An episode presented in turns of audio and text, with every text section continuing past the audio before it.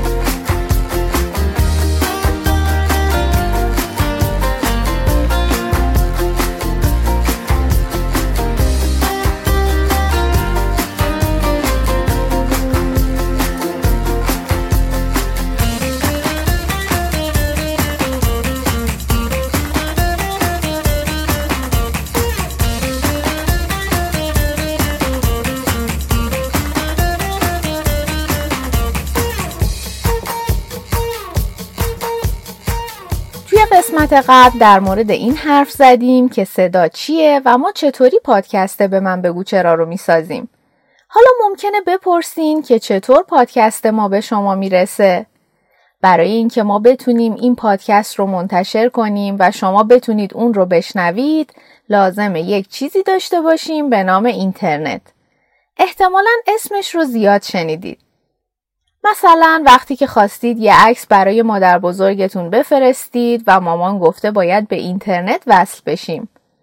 یا وقتی خواستید با دوستتون تماس تصویری بگیرید و بابا گفته الان به اینترنت دسترسی نداریم و نمیشه.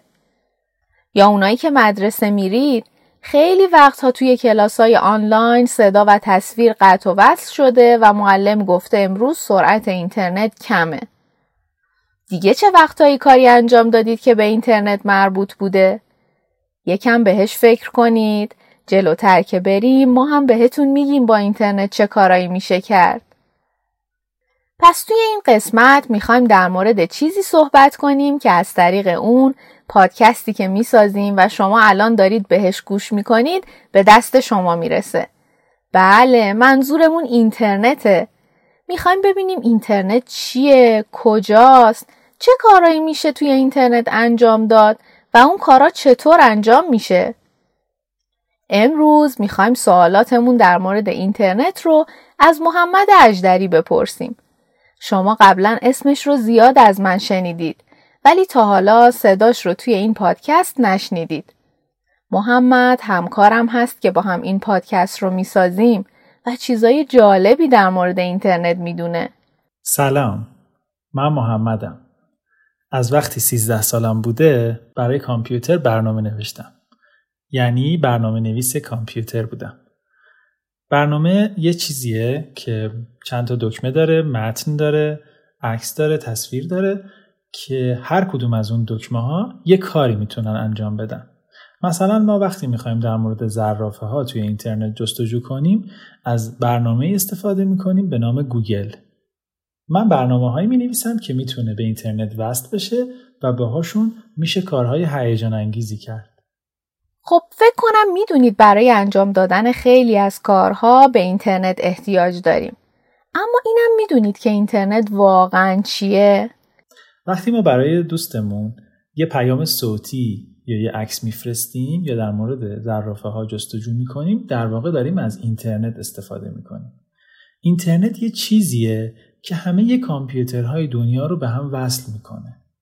ما از طریق اینترنت می‌تونیم واسه همدیگه عکس و فیلم و کارتون و چیزهای دیگه بفرستیم. اینترنت شبیه یه تار انکبوته یه تاری که همه کامپیوترها موبایل ها تبلت و دستگاه شبیه به اینا رو می‌تونه به هم وصل بکنه.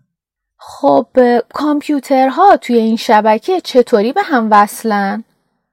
به وسیله کابل. این کابلا هستن که کامپیوترها رو به هم وصل می‌کنن. بذارید یه مثال واسهتون بزنم. یه روز اینترنت خونه ما قطع شده بود. من یکم که گشتم متوجه شدم کابلی که به پشت مودم من خورده از سر جاش در اومده. اونو دوباره سر جاش محکم کردم و اینترنت خونه ما وصل شد. وقتی که ما یه کارتون یا یه فیلم از یوتیوب کودک یا آپارات کودک می‌بینیم در واقع یک کابل از اون شرکت به خونه ما وصل شده و اون کارتون یا فیلمه از توی اون کابله اومده به کامپیوتر یا تبلت ما. کابل ها از اون شرکت و از خونه ما میرن به یک ساختمون هایی که بهشون میگیم نقاط تبادل اینترنت. توی خیلی از شهرهای دنیا و توی ایران این ساختمون ها پخش شدن. ما توی شیراز که الان زندگی می‌کنیم هم یه ساختمان نقطه تبادل اینترنت داریم. همه کابل ها در نهایت می‌رسن به این ساختمون ها و از اون ساختمون ها میرن به شرکت ها و خونه های دیگه. ما که نمی‌تونیم گوشی و لپتاپمون رو با کابل به همه کامپیوترهای جهان متصل کنیم. حتی تصورش هم خنده داره. فکر کنین برای جستجوی عکس یه زرافه مجبور بودیم به کامپیوتر همه عکاسای دنیا کابل وصل کنیم. و به گوشی یا لپتاپ خودمون بزنیم. پس این کابلا کجان که ما هیچ وقت ندیدیم؟ درسته. واقعا دنیای عجیبی می‌شد اینجوری. اما اگه یکم دور رو خوب نگاه کنیم متوجه میشیم که کلی کابل اونجا وجود داره. اگه توی خونتون مودم دارید می‌بینید که به پشت مودمتون یک یا چند تا کابل وصل شده. در واقع ما از هر طریقی و با هر دستگاهی که به اینترنت متصل بشیم داریم از کابل ها استفاده می‌کنیم. و این کابل ها کجا میرن؟ نقاط تبادل اینترنت. البته اگر توی شهرهای کوچیک زندگی بکنید اونجا احتمالا ساختمان نقطه تبادل اینترنت وجود نداره. به جاش ساختمون هایی هستن به نام مخابرات. همه کابل های اون شهرها می‌رسن به این مخابرات. و از مخابرات یک یا چند کاب کشیده میشه تا به نزدیکترین شهر بزرگ برسه که اونجا یک ساختمون نقطه تبادل اینترنت وجود داشته باشه. حتی اگه بخوایم یه فیلم از یه جای خیلی دور مثل ژاپن یا اوگاندا ببینیم هم باز باید بین اونجا تا خونه ما یه کابل کشیده شده باشه. این کابل حتی از زیر اقیانوس هم رد میشه. کابل های اینترنت به اندازه شیلنگ آب هستن و از همه جا رد شدن. حتی از کف اقیانوس ها. یه کشتیهایی هستن که کارشون قرار دادن این کابل ها کف اقیانوس هاست. اونا با یه سرعت مناسب یعنی نه خیلی زیاد و نه خیلی کم از وسط اقیانوس رد میشن و کابل رو آروم آروم رها می‌کنن تا اون کابل ها برن و کف اقیانوس قرار بگیرن. خب این کابل ها توی اقیانوس آسیب نمی‌بینن؟ کوسه ها اونا رو نمیجون؟ بله پیش میاد که اون کابل ها آسیب ببینن. اتفاقا هفته چند بار هم اتفاق میافته. اما بیشتر از این که کوسه ها یا بقیه حیوانات دریایی به اونا آسیب بزنن این خود ما آدم ها هستیم که اونا رو خراب می‌کنیم. هفته چند بار این اتفاق میفته که لنگر کشتی ها یا قایق های ماهیگیری می‌خوره به این کابل ها و اونها رو خراب می‌کنه. اینجا است که همون کشتی هایی که مسئول تعمیر کابل های اینترنت هستن میرن و اون کابل از آب می‌کشن بیرون تعمیرش می‌کنن و دوباره برش میگردونن سر جاش من الان فهمیدم که برای ارتباط ما با آدم های سر تا سر جهان از طریق اینترنت اطلاعات باید از یک سری کابل عبور کنه و بین یک سری کامپیوتر جابجا جا بشه. اما خب موبایل یا لپتاپی که ما باهاش به اینترنت وصل هستیم که کابلی بهش متصل نیست. در واقع مودم با کابل به شبکه اینترنت وصل هست. اگر نمی‌دونید مودم چیه اینطوری می‌تونم براتون توضیح بدم. اطلاعاتی که ما روی صفحه موبایل یا کامپیوترمون می‌بینیم چند بار تغییر می‌کنه تا بتونه از طریق کابل منتقل بشه. کار مودم اینه که اطلاعاتی که از کامپیوتر میاد رو بگیره و تبدیلشون کنه به چیزی که بشه از طریق کابل ارسالشون کرد. خیلی از دستگاهایی که ما ازشون استفاده می‌کنیم به صورت وایرلس یا بدون سیم به اینترنت وصل میشن. اما معنیش این نیست که گوشی ما می‌تونه بدون سیم با مثلا شرکت آپارات ارتباط برقرار کنه توی خونه هامون اگه مودم باشه تا یه فاصله نسبتا نزدیک موبایل یا تبلت یا لپتاپمون می‌تونه بدون سیم به مودممون وصل بشه.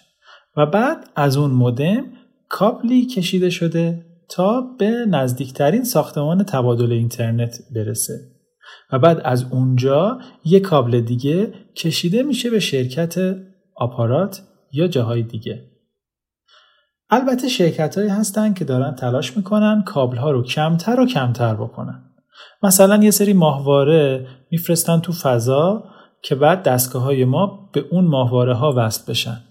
اینجوری شاید سرعتمون هم بره بالا.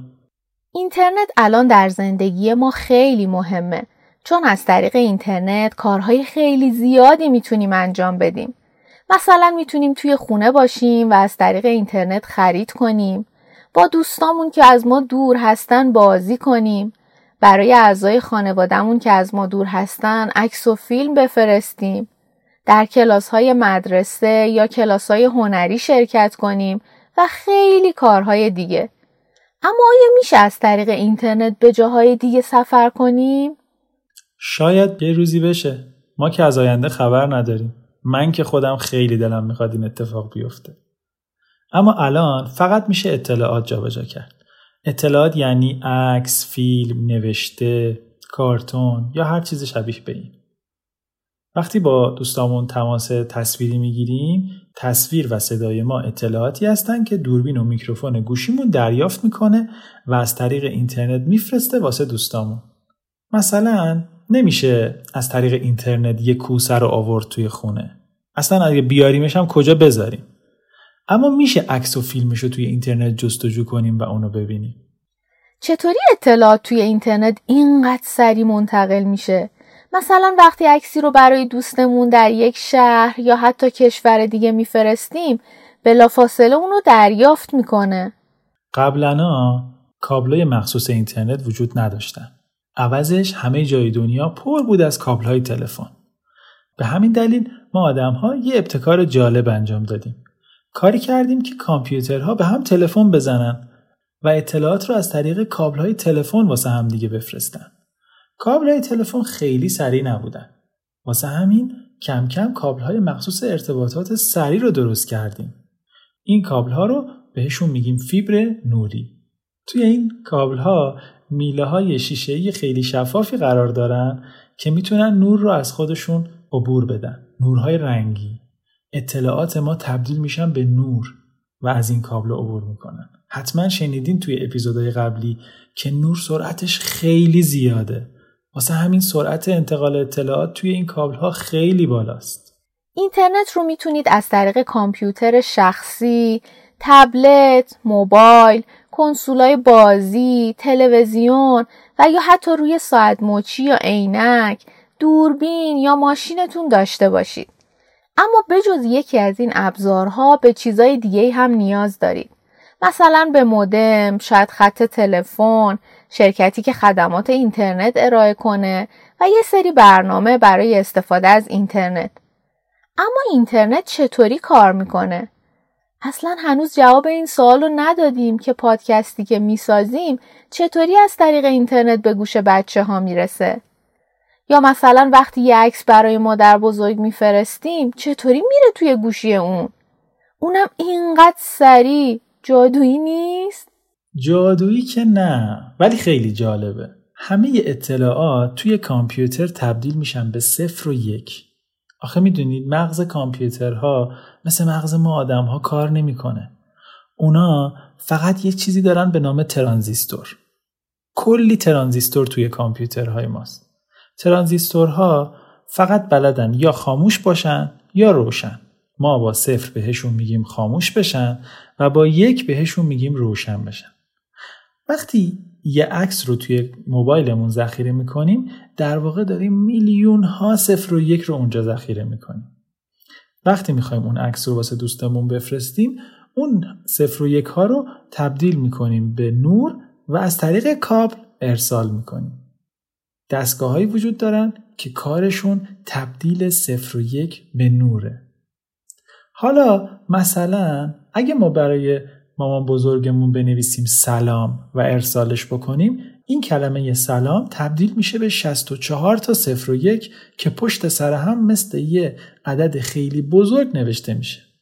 یا اگه بنویسیم هلو به چهل تا صفر و یک تبدیل میشه. ما برنامه نویس ها برنامه هایی می نویسیم که بلدن هر اطلاعاتی رو تبدیل کنن به صفر و یک مثلا همین پادکست به من بگو چرا کلی صفر و یکه یعنی شما که برنامه نویس هستین برنامه هاتون رو با صفر و یک می نویسین؟ اولین برنامه نویس های کامپیوتر برنامه ها رو با صفر و یک می نوشتن. اما برنامه ها که پیچیده تر و پیچیده تر شدن نوشتنشون با صفر و یک سختتر و سختتر شد. واسه همین برنامه های دیگه ای نوشتیم که بلد بودن زبون ما آدم ها رو تبدیل کنن به صفر و یک. حالا دیگه ما به زبون خودمون برنامه می نویسیم. اما اون برنامه های مترجم اونا رو ترجمه می‌کنن به چیزی که کامپیوترها متوجه بشن. یعنی چی؟ صفر و یک. در واقع اینترنت یه سری قانون و استاندارده که به ما میگه که چطوری یه عکس رو تبدیل کنیم به صفر و یک. چه کسی به کامپیوتر ما اینترنت میده؟ حدود پنجاه سال پیش چند تا بچه که دیگه بزرگ شده بودن در دانشگاه های مختلفی که توی اروپا بود داشتن روی یه چیزی کار می‌کردن که بعدا تبدیل شد به همین اینترنتی که ما داریم. اونا تونستن بعد از کلی تلاش دو تا کامپیوتر که توی دو تا کشور مختلف بود به هم وصل کنن و اطلاعاتی رو از یکی به یکی دیگه بفرستن. میشه گفت این سه نفر اولین نفراتی بودن که اینترنت رو اختراع کردن. البته ما آدم ها اینترنت رو با هم می‌سازیم. از زمانی که پدر بزرگ و مادر بزرگامون بچه بودن آدم های زیادی کمک های کوچیک و بزرگی کردن که اینترنت بهتر و سریعتر بشه. در واقع هر کسی که توی خونش یه دونه کامپیوتر داره یا توی دستش یه گوشی یا تبلت داره داره بخشی از اینترنت رو می‌سازه. بچه های بلند پروازی بودن که وقتی بزرگ شدن کارهای جالبی توی اینترنت کردن. مثلا یه آقایی به نام تیم یا یه پسر جوانی به نام آرون. تیم کاری کرد که الان ما بتونیم وبسایت بسازیم. وبسایت هایی که توشون کلی اطلاعات جالب و خوندنیه. یا آرون کاری کرد که آدما یاد گرفتن بیشتر و بیشتر از طریق اینترنت به هم چیز یاد بدن. نزدیک به 5 میلیارد نفر در دنیا از اینترنت استفاده می‌کنن. بنابراین حجم اطلاعاتی که در هر لحظه داره در اینترنت جابجا جا میشه خیلی خیلی زیاده. چطور این همه اطلاعات می‌تونه توی اینترنت نگهداری بشه؟ ما به یک کامپیوتر برای نگهداری اطلاعاتمون نیاز داریم. بیاین فرض کنیم یه عکاس بخواد عکسی که تازه از یه زرافه گرفته رو توی اینترنت به همه بچه های دنیا نشون بده. این آقا یا خانم عکاس عکس رو روی کامپیوتر خودش ذخیره می‌کنه. این کامپیوتر به اینترنت متصله. حالا بچه ها می‌تونن برن اون عکس رو جستجو کنن و ببینن. اما کامپیوتر این عکاس زیاد قوی نیست و سرعت اینترنتش هم کمه و تعداد بچه ها هم کم کم زیاد شده. حالا مجبورن توی صف منتظر بمونن تا نوبتشون بشه. اما یه اتفاق بد میفته و برق خونه یه خانم یا آقای عکاس قطع میشه و کامپیوتر خاموش میشه. دیگه هیچ بچه ای نمی‌تونه اون عکس رو ببینه. باید صبر کنه تا برق اونجا دوباره وصل بشه. حالا فکر کنی اگه ما بخوایم واسه دیدن هر عکسی اینقدر صبر کنیم چی می‌شد؟ واسه همین یه سری کامپیوترهای قوی ساختیم که کارشون نگهداری اطلاعاته. به این کامپیوترها میگیم سرور. این سرورها فضای خیلی زیادی برای ذخیره عکس‌ها و فیلم‌ها و متن‌ها و همه اطلاعات ما دارن. اونها رو توی یک ساختمون‌های نگه می‌داریم که بهشون میگیم مرکز داده. مرکز داده ساختمون‌های خیلی بزرگی هستن که هزاران سرور توشونه. هیچ وقت هم برقشون نمیره. داخلشون رو سرد نگه میدارن تا کامپیوترها داغ نکنن. آخه وقتی کامپیوترها داغ می‌کنن سرعتشون کم میشه. شما می‌تونید از اینترنت برای یاد گرفتن چیزهای مختلف استفاده کنید. توی اینترنت می‌تونید کتاب بخونید یا بازی کنید. ویدیوهای مختلفی توی اینترنت می‌تونید جستجو کنید و ببینید. ویدیو در مورد هر موضوع مورد علاقتون. دایناسورا، ستاره ها و سیاره ها، گیاهان و یا هر موضوع دیگه. اما آیا اینترنت فقط برای بچه ها ساخته شده؟ یعنی بچه ها می‌تونن هر چیزی که توی اینترنت هست رو ببینن یا استفاده کنن؟ جواب اینه که نه. هر بخش اینترنت مناسب یه گروه سنی خاصه. مثل کتابا که برای گروه های سنی مختلف نوشته میشن. عکس ها، فیلم ها، نوشته ها و بازی های توی اینترنت هم برای گروه های سنی مختلفی وجود داره و ما باید حواسمون باشه که مطالب مناسب گروه سنی خودمون رو ببینیم یا بخونیم. اینطوری اینترنت برامون امن میشه. تو دنیای واقعی هم همینطوره. جاهایی هست که برای شما امن نیست. مثلا می‌دونید که موقع عبور از خیابون باید هر دو طرف رو با دقت نگاه کنید و بعد عبور کنید. یا می‌دونید که حرف زدن با غریبه ها یا گرفتن خوراکی از اونا امن نیست. اینا قوانین خیلی ساده ای هستن که کمک می‌کنن شما در دنیای واقعی امن بمونید. برای امن موندن در اینترنت هم یک سری قوانین ساده وجود داره. با کمک بزرگترها می‌تونید این قوانین رو به راحتی یاد بگیرید. به من بگو چرا پادکستیه که توسط محمد اجدری و من سلیل حسینی ساخته میشه و از طریق Apple Podcast، Google Podcast، Castbox و یا هر اپ پادگیر دیگه در دسترس شماست. در اپیزود بعدی می‌خوایم در مورد مدرسه حرف بزنیم. کمتر از یک ماه دیگه سال تحصیلی جدید شروع میشه و خیلی از شماها باید به مدرسه برید. بعضیاتون برای اولین بار به مدرسه میرید و بعضیا هم قبلا مدرسه رفتن رو تجربه کردید اما به دلیل شرایط پاندمی کووید 19 مدت طولانی از محیط مدرسه دور بودید. بعضی از شما ممکنه خیلی خوشحال باشید اما بعضی هم ممکنه کمی نگران باشید. توی اپیزود بعد هم می‌خوایم در مورد احساسهای مختلفی که ممکنه با شروع مدرسه تجربه کنید حرف بزنیم و هم می‌خوایم ببینیم اصلا مدرسه واسه چی ایجاد شده و بچه ها چرا باید برن مدرسه تا دو هفته دیگه و انتشار یک اپیزود جدید کنجکاوی یادتون نره